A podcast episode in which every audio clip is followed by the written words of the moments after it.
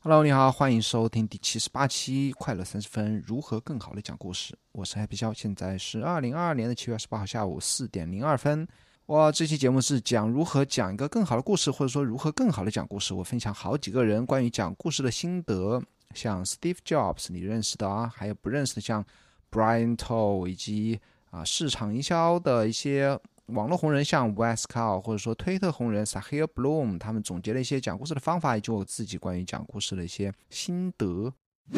本期播客由有知有行 APP 赞助。我认为呢，投资是除了健康之外，每个人最应该关注的话题。熟悉我的朋友应该知道，我曾经写过一些关于投资的文章，甚至还做过一期关于定投基金的视频。但这些内容呢都不够专业。如果你想系统学习投资知识，我推荐你使用有知有行 APP。他帮你学习投资知识，而且他不收费，不推荐股票，只从基本知识出发，让你学会投资的底层逻辑。创始人孟岩先生是一位令我十分尊敬的财富知识分享者。你也可以在 Show Notes 里面找到来自孟岩最新值得阅读的好文章以及播客链接。投资最好的时间是十年前，其次是现在。学习投资，先看有知有行。那这期节目我准备好久啊，写了我关于讲故事自己收集资料的一部分吧，没有完全做完，因为做完的话这一期节目会又时间会拖得比较长，包括还有其他想讲像皮克斯的关于讲故事的方法，以及我读过的一些书的关于讲故事的一些书的一些心得概要，我都没有来得及做准备。那这期是关于这期我分享的内容，你都可以看到原始的链接啊，有的是推特串，有的是文章啊，有的是我自己写的。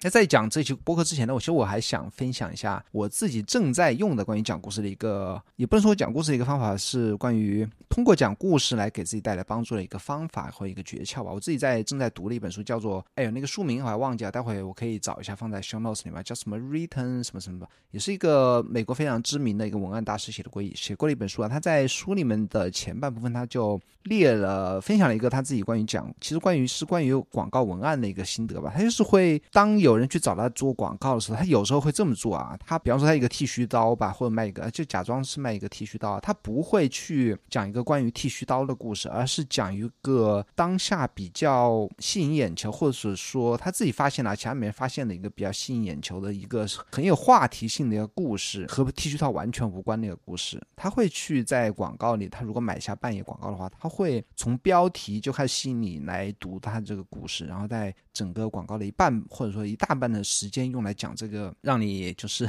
投入的想去看，或者很有好奇心想读完的这样一个故事。这个故事是和他卖的产品完全无关的。然后他会硬凹啊，就把故事快讲完之后，他硬的凹到他自己的那个剃须刀上面来。比方说讲一个为什么男男生美国男性都变得越来越肥胖，他就可以讲的。讲完故事之后，他就硬凹，可能是不是绕凹一个借口吧，就绕着他的剃须刀上来，然后给大家推荐他的剃须刀。那其实整个前。半部分和剃须刀完全不相关的故事，为什么他要这么做呢？因为其实他是利用了人类一个心理啊，就是说，当人类对你讲的事情开始感兴趣的时候，那比方说你如果在前三分之一的部分抓住了他的眼球，他会一直读下去啊，一直读下去。读完了这个故事，他还意犹未尽的时候，他会怎么办呢？他会怎么样呢？他会继续的读完你后面的广告，他会凹看你凹的那个广告，广告在讲什么，是不是和前面故事有关系？那其实广告的目的是什么呢？广告的目的。并不是要自圆其说或者自洽，都不是。广告目的是什么？广告的目的是让你读者去读到他的广告，了解他的产品，甚至有兴趣购买他的产品。那这个大师的这个方法，其实我自己也不是刻意的去用啊，但我用到自己的绿色的推广里面去，就说我会在我每一次发现自己的推文即将变得很多人转发点赞的时候呢，我就在那个时候也是。硬凹啊，凹一个，凹一个，反正就是一个和和自己六十台有关的吧，就凹到自己六十台里面，然后自己回复一下自己的推文，然后别人就会借着看完那条比较火的推文呢，他会读到我推荐自己的六十台的推文，那会来小的几率会订阅我的六十台的，那那自然人多的话，那个小的几率数量是也是会变得很大。OK，赶快讲到今天的主题吧。先讲一下那个我订阅了一个不是很多人订阅的一个律师来的作者啊，叫做 Brian Told。Brian Told，他 To 是他的姓啊，T O。那你可能不认识他，因为我自己也不认识他。但是他写的故事每次都让我觉得很读的比较有兴趣。那是上期，恰好我已经早早的定下这期的播客的主题是讲关于讲故事。那恰好的上期也是。在这 newsletter 里面提到一个要讲故事的一个方法，它称为。MVS，他说啊，每个人都知道讲故事什么方法，什么 heroes journey，heroes Journey 包括了一些什么讲故事什么三要素等等，这些就是大家呃，只要去 Google、百度如何讲故事都会提到那些固有的套路。比方说一个人他是什么样子，他碰到什么困难，然后怎么打怪升级，升级了自己技能，解决这个困难，然后得了完美的结局，这一个被称作 heroes Journey。这每个人都会提到讲故事的方法，但是他这里说，他说他认为的讲故事的方啊，并不是这么俗。套啊，他说你不需要一个惊天地泣鬼神的故事啊，你只需要一个真真诚的打动你的故事。就我刚才讲的 MVS，MVS 是什么的缩写呢？是 Minimum Viable Story。Minimum 是最小的，Viable 是生动的，Story 是故事。你需要一个最小的、最生动的打动人的故事啊。我这里特别感触，为什么呢？因为我最近在看那个林语堂，他他重新写的一个中国传奇。为什么叫他重新写的？他是从类似于《聊斋》或者更老的那种中。国故事里面，因为古文他用现代的白话文重新写那些中国经典的一些故事啊。那我在读这些故事的时候，我读的非常投入啊。但是这些故事往往是有一个什么特征呢？往往是特征，它就是不像你现在我在读的那种，比方说日本本格推理小说，会有一个非常复杂的，让人像日呃推理小说经常会说的那种崩坏、特别出乎意料的、感到惊奇的那种情节，或者说一个结都没有啊。他其实他写的这个中中国传奇里面，当然故事的原来。的情节是他继承于先人古人的，都是一个非常简单的故事。比方说，我之前曾经发推文，我觉得和那个周杰伦最新的那个一张专辑里面的一个古风中国风的那首歌叫什么？那首歌我忘记名字啊，但是和那个那首歌的意境有点相似的一个故事啊，是叫做《莺莺传》。那《莺莺传》是他转载的，是应该是元朝的一个古宋宋宋代一个诗人的他的一个故事吧，爱情故事。而且讲的是那个故事讲的。什么呢？就是讲那个一个考生啊，还没有中。公民之前呢，去呃赴京赶考的路上，住在一个寺庙的旁边，然后结识了当地的寺庙隔壁的一个年轻女孩子，然后追求那个女孩子，最后他们两个人就好好到一起去了。但是那个考生还是要去赶考，最后去赶考的时候，他说我一定会回来，对不对？然后去赶考之后，他又在京城里面没有中公民，但是认识了另外一个富家家小姐，然后就和和这个呃在寺庙认识那个小姐呢，就写了几封绝情的信。然后他们俩就就分开了。最后那个他的老相好呢，寺庙的邻居这个小姐呢又结婚。然后这个这个诗人呢，最后还是会回去看他。但这个小姐就就说：“你既然当时已经啊绝情，这么绝情，为什么还要回来看我？”那这个故事到这里就戛然而止啊！就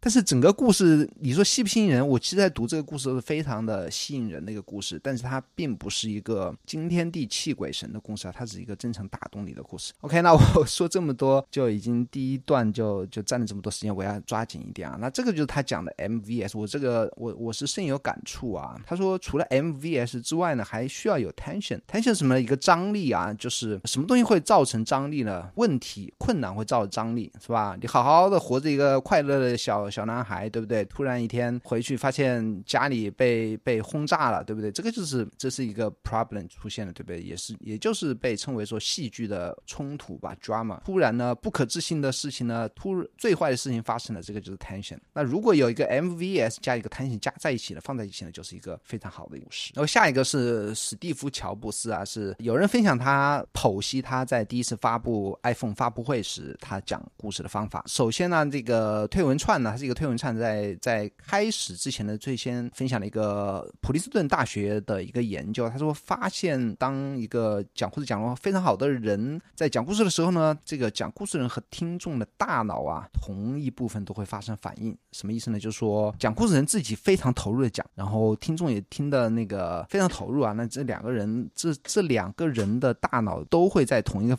地方发生类似于共鸣啊，就会发发光发亮啊。我觉得这个就是把自己的能量和情绪传达到了听众或者观众的一个成功的一个地方。那乔布斯就是通过讲故事来转移能量和他自己的激动啊。这我经常其实自自己也经常说呀，要讲故事首先要不光是讲故事吧，写写流水，要写 blog，首先要感动自己，对不对？然后他剖析了这个 iPhone 第一第一代 iPhone 的发布会啊，他首先是乔布斯在那个大屏幕上放出了一个呃苹果，然后背后的一个非常酷炫的灯光的效果。推文上他说他是用一个 hook 一个钩子啊勾住观众，屏幕亮了，然后上面打出一行字：一个改变所有事情的革命性的产品，对不对？啊观众一下好奇了，到底是什么呢？啊，乔布斯这个时候就继续烘托，他就说这个革命性的产品之所以革革命啊，你可以想象成它是一个 Macintosh 第一代啊，就第一代苹果电脑和到现在为止的。iPad 听歌的 iPad，你可以想象一下这两个科技产品的变化有多大。继续烘托这个氛围，然后他抛出了问题，抛出什么问题呢？这就是提出困难。其实每个好的故事里面都必须会出现的一个环节，也就是 drama 出现的环节，就是说你主人翁碰到了什么困难，对不对？这里的困难就是当下的手机非常的难用，非常的不好用。接下来就高高潮出现了，革命性的东西到底是什么呢？Apple 将重新设计手机，iPhone 亮相了，对不对？然后解决问题的救世主出现了，乔布斯接着就解说啊，解说 iPhone 有些什么功能。那这个时候他就发挥他的一个幽默感啊，非常幽默的解说 iPhone 的所有的功能，中间有一些段子吧。这个时候就也也不赘述那些到底是什么段子。那这个时候通过幽默感能继续的吸引，不断的吸引住观众啊。最后绕回到困难，困难是什么呢？提醒所有人当前的手机有多么难用，难用啊！为什么你需要 iPhone？最后总结啊，把你的把他的 iPhone 啊，它定位于定位。为什么呢？刚才不是讲回到困难吗？定位到解决你当下困难的一个解药，对不对？然后接下来，乔布斯啊，花三十秒时间列举了 iPhone 的十三项的革命性的功能。最后啊，也是最重要的这一段故事全部讲完了，你要干什么呢？Call to action。Call to actions 也称为 CTA，是在广告里面比较常用的一个术语，就是说告诉你的观众你需要他们做什么，你要么需要他们去订购你的产品，要么需要他们告诉他们什么时候发布，你一定要去买来试试看，对不对？就是一个好的故事。接下来你要告诉他做什么，也就是我刚才讲的，我如果一旦讲了一个比较好的，发了一条比较好的推文，我会告诉大家你要去订阅的订阅我的 newsletter。这个乔布斯讲的整个那个讲话的过程呢，和普通的 Heroes Journey Hero Heroes Journey 是。是结构是非常类似的，只是他掌握的更好啊。就我我自己在之前有一期快乐三十分讲过乔布斯传呐，我曾经讲过他准备发布会是用了多少的时间。他准备一场发布会，他是用很多很多天数周的时间呐，甚至啊，他为了一张 PPT，他可以和公司人不停的过，可以可以和他老婆讲，就表演给他老婆看。然后为了中间的可能一行字啊，他可能画上数十个小时就去。打磨一页 PPT 啊，其实有时候你可以看到他在台台上侃侃而谈呢，也没有用提词器啊或怎么样。但是呢，你可以，你可以，你你应该知道啊，大师啊，他们如此驾轻就熟，只是因为他们更在乎这些事情。他背后花花了你在公司讲一张 PPT 给老板做报告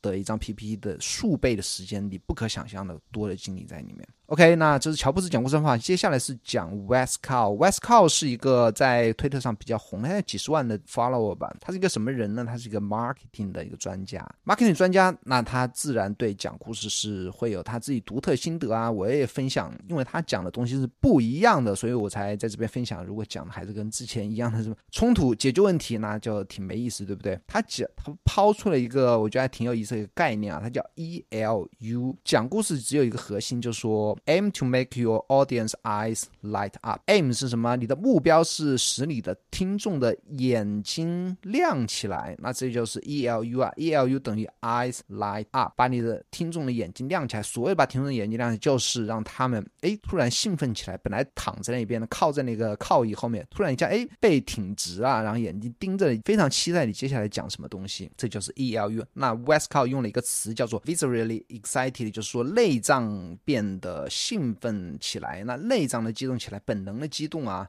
就是所谓的 eyes light up 的一个生理反应。那听众无聊的时候，对应于 E L U 的状态是什么呢？他听众感觉到很无聊，bored。听众无聊的是，只是他眼睛可能还是看着你在，但只是出于礼貌的听你讲。他如不礼貌的话，就会低头去玩手机了。当听众 E L U 时，他会怎么样呢？他会挺直腰杆，对不对？会会眼睛发亮，会想听到更多。他们能量变得提高，变得。活跃，变得像主动的听你讲什么。那如何使听众 E L U 呢？就说你整个故事里面积累这种 E L U 的点越多越好。什么？这里他没有具体讲啊，具体讲什么是 E L U。那其实 E L U 其实就是吸引对方的时候会造成造成悬疑，对不对？造成张力。刚才讲了 tension，造成。困难造成，或者说你非常幽默，或者说讲他们没有听过东西，讲他们感兴趣的东西。他说，好的故事啊，就是一个接着一个的 E L U，你必须保持观众持续兴奋，他们的感让他们感觉节奏非常的快，而不是一个沉闷的在那边自己讲自己感兴趣的东西，他们都完全不想听你在讲什么。怎么知道什么样的部分？在故事里面，什么样部分会是 E L U 呢？当你讲了一百遍的故事的时候啊，你会非常清楚，你这个正在已经讲过一百遍的故事里哪个部分是 E L U？为什么呢？因为你经历过太多。听众的反应，观众的反应，对不对？你会知道听众在哪里会激动，会屏住呼吸。如何得到更多的 E L U 呢？你你可以通过剔除和改进啊。他说，当你发现听众无聊的时候，你就删除那部分；当你发现有一些背后的故事啊，其实我们创作者经常会讲自己背后的故事。我甚至有一个播客叫做 B T S Behind the Scenes，讲自己啊如何创作播客、写律师来写 blog。那如果有人在意，好有人听；那如果没人在意的，可能我那个播 B T S 播客。只有两三个人听，你还要不要去继续把这种内容塞到你的主要的博客里面？不应该，对不对？你浪费大家的时间，你要删除这一部分。然后，如果你太在于细节啊，把一个问题说的很深入，你觉得好像是啊深度的一个剖析，但是观众觉得听得很困惑，也兴趣寥寥的时候呢，你应该把这部分也删除。他还说啊，如何继续的提高你的 E L U 的数量呢？可以通过不断的积累数据。那这里的数据啊，其实就是你不断的。循环的讲你的故事。他说，没有一个策略是永远管管用的，收集越多的数据越好。那这里数据就是观众的反应啊。当你讲的次数越多，你就越能掌握技巧。当你碰到十五个人，你就讲这个故事十五个不同的版本，那对比不同的版本给观众带来的一个反应的收集数据，不断的打磨你的故事。E L U 其实说白了，它一个讲故事技巧。那讲故事技巧不光是可以用在写作、录播课、写律师，那甚至是你做广告，对不对？Marketing 最重要的功能就是用来宣传你的产品以及你个人的故事。通过 E L U，你可以找到潜在的客户啊，他们。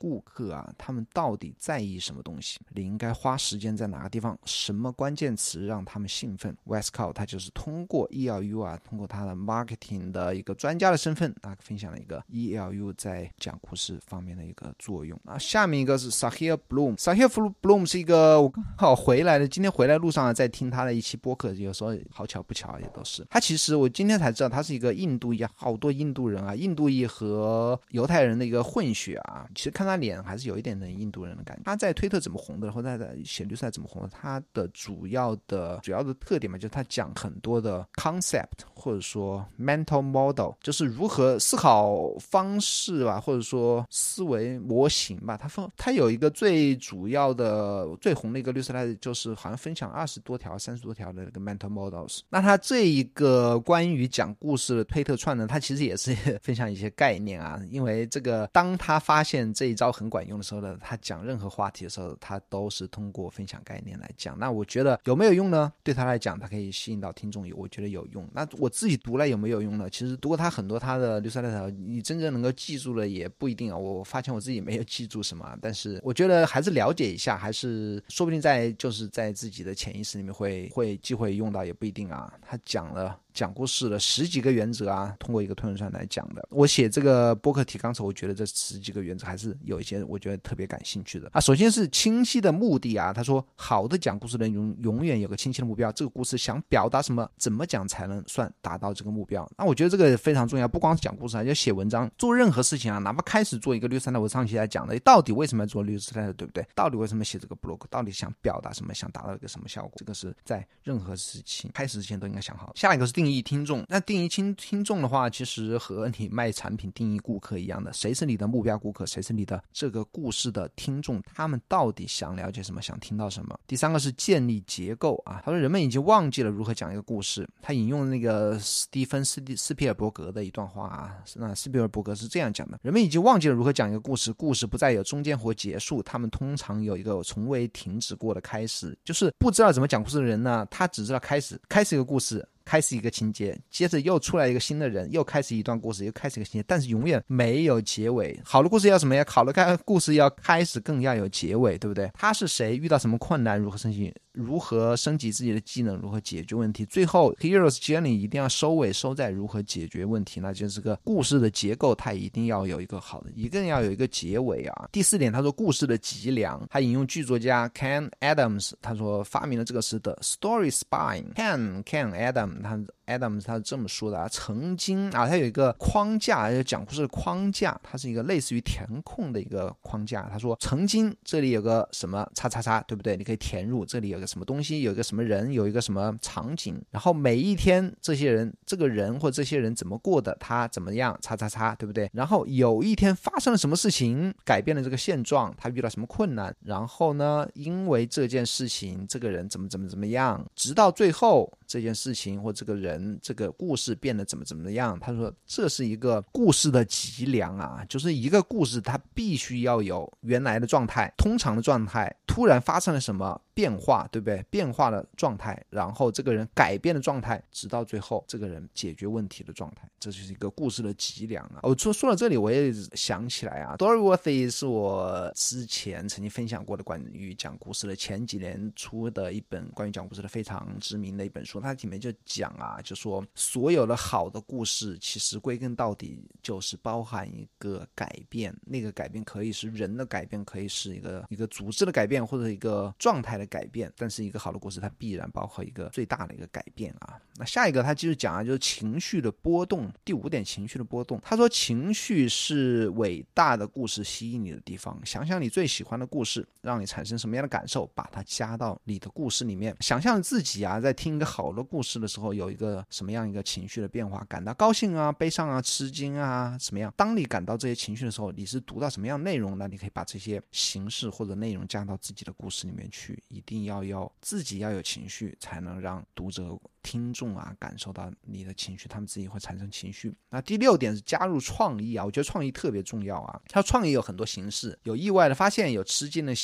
吃惊的时刻，有意外的纠结。那目的是让听众感到哇哦，很吃惊，对不对？然后如果你没达到这种效果呢，你应该想办法制造这种效果，深挖你的故事，产生冲突，对吧？产生意外。第七点，它是创造对 what。Is versus what could be，你应该描述两种状态啊。第一个，你应该描述现实，what is，现在是怎么样？现在是什么东西？就我们刚才讲的，对不对？有一天怎么怎么啊？哦，现呃每一天他在干什么？对不对？这个就是 what is。然后描绘出可能的未来，what could be，这个人可能变成什么样子？可能发生什么事情？那以此以这个对比来创造。有魅力的讲述啊，其实这个还和我刚才讲的 Heroes Journey 还不一样。你这里可以回顾到我刚才讲的乔布斯发布会，对不对？What is 是什么？现在手机很难用。What could be？当你用上 iPhone 之后，你会怎么样？会没有按键的困扰，可以手滑就解锁屏幕，可以随时拍照，可以随时听歌。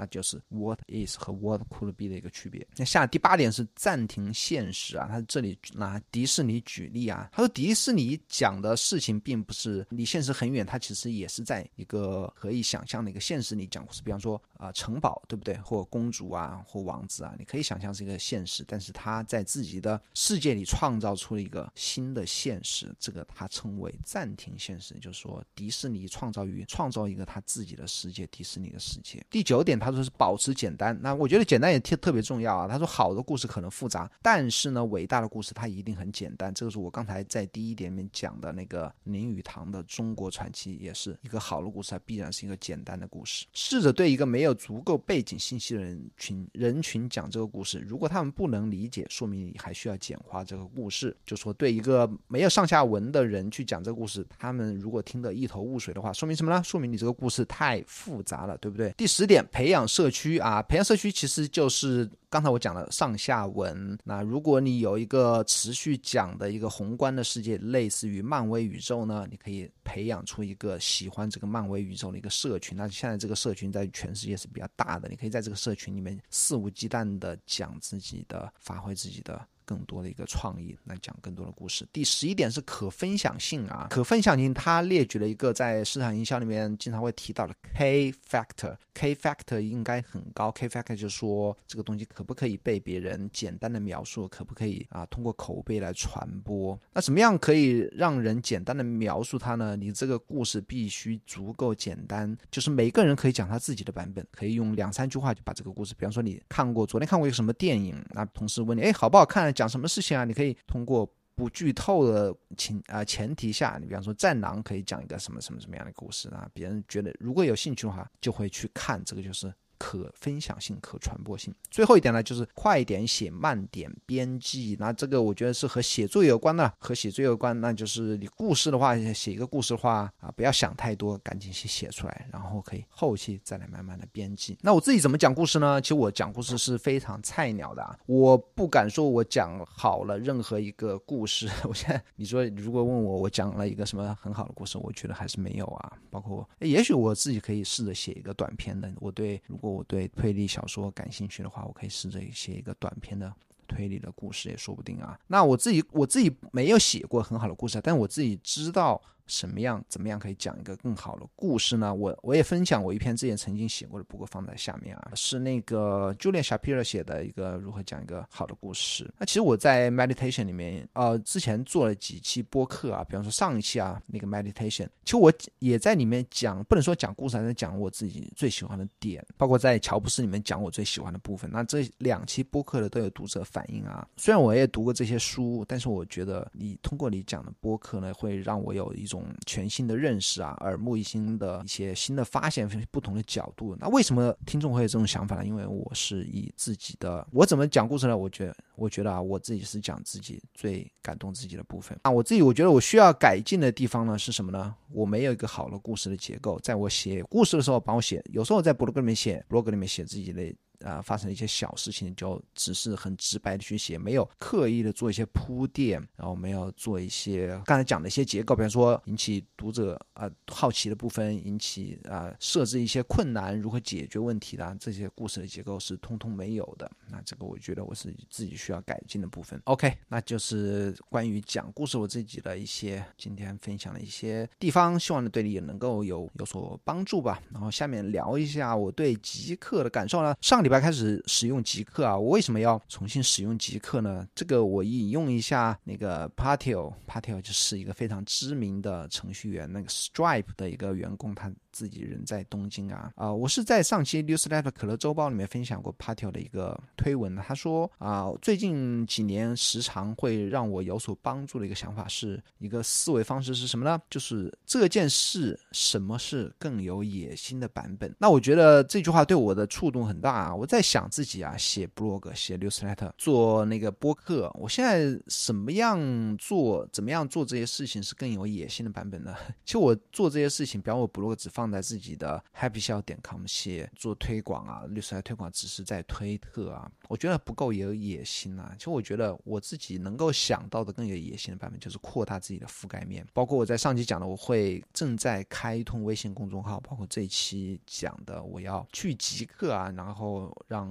结识更多的读者吧。至少我觉得这个是不能说是非常有野心吧，但比之前能够试图接。触更多的读者啊，聊一下极客啊。以前对极客的印象，其实我修改修改好个人资料，分享自己的个人页面的时候，发现了它上面会提示你已经来到极客。我我是有已经有两千两百多天，那算下来是六年多啊。极客有这么久了，我都不知道啊。那可能是六年前他刚刚出来的时候我就注册过啊。但我现在回忆一下，我好像之前也是去看过极客，好像极客中间是不是也被关停过一段时间啊？我有点没有太关注啊。但只是之前极客给我的印象就是类似于豆瓣啊，大家。在里面讲一些笑话呀，分享一些视频啊、音乐啊，然后等大家在里面评论，或者分享一些新闻在里面评论，类似于豆瓣有些圈子嘛。其实豆瓣也是小组嘛，其实也大家也可以在小组里聊天。我觉得跟那个圈子有一点类似啊。那现在极客加入一个礼拜呢，加入之后我就立即买了他那个会员，叫极客 Yellow。因为买了会员之后，它会有很多乱七八糟的一些功能，我想挨个的尝试一下。反正它那个 Yellow 也不贵嘛，我就买那一年的会员，然后尝试了所有的功能。那所有的功能，我先回忆一下，没有特别让我印象深刻。我觉得印象深刻的就是一个极客运动啊，可以和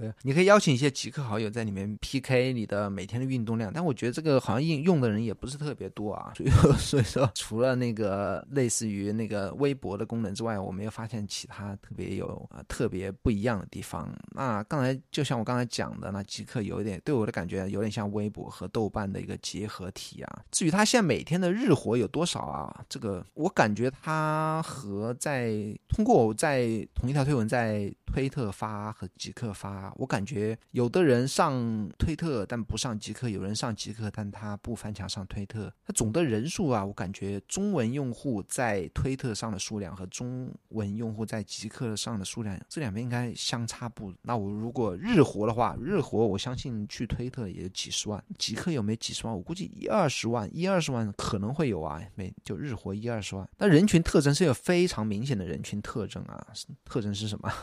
他用户，我觉得啊，就是年轻人、学生还不是很多。我觉得他最多一群人是社会新鲜人，就是刚刚毕业的到毕业十年、十五年啊，最多最多到十五年。像我是二十多年，像我这样人是几乎是我没看到啊，可能是我加的好友不够多。就是刚毕业到毕业十年之间这一部分人是多，而且是从事互联网以及自媒体工作的人。是最多的这样一群人。那与推特的对比呢？我我自己也曾发了一条推文啊，以及发了一条动态到极客。我自己首先感觉啊，就是推特它没有审查机制，而且很多人都是匿名在上面的一个推特账号，就是喷我的人会比较多。但是极客的话，大家似乎都很友好，然后就有人回复说，友好是因为极客的审查。制度会是比较严格，我不知道是不是有人删啊，或者说有人去怎么样控制吧，把把持把握言论吧。我相信这个如果在国内想生存下去，这个是必然有的，不止啊，极客什么知乎啊、微博啊、豆瓣都肯定会有的。但是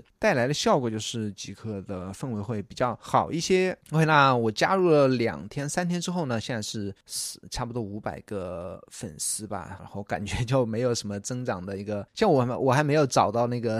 极客 的一个增长的一个秘诀啊，试着在不同的圈子去发一些推文啊，发一些动态啊，还没找到一个怎么增长用户。因为我看到好多用户粉丝多的人也一两万的、两三万的也都有啊。我希望我在这个平台能够能够更多一点的。读者吧，然后让他们更多人读到我的博客和 newsletter。OK，那本期节目就到这边喽。我每次都让你拜托你去帮我在苹果博客点赞。那如果你之前没点过呢，还是帮我去点一下。然后请订阅我的 newsletter，它叫做可乐周报，在百度和 Google 搜索可乐周报就可以订阅到啦。咱们下个礼拜四再见喽。哦，对了，我还写 blog，我这个礼拜已经写了三篇 blog 了，欢迎订阅的，欢迎去我的 happy 肖点 com 去读我的 blog。下礼拜四再见，拜拜。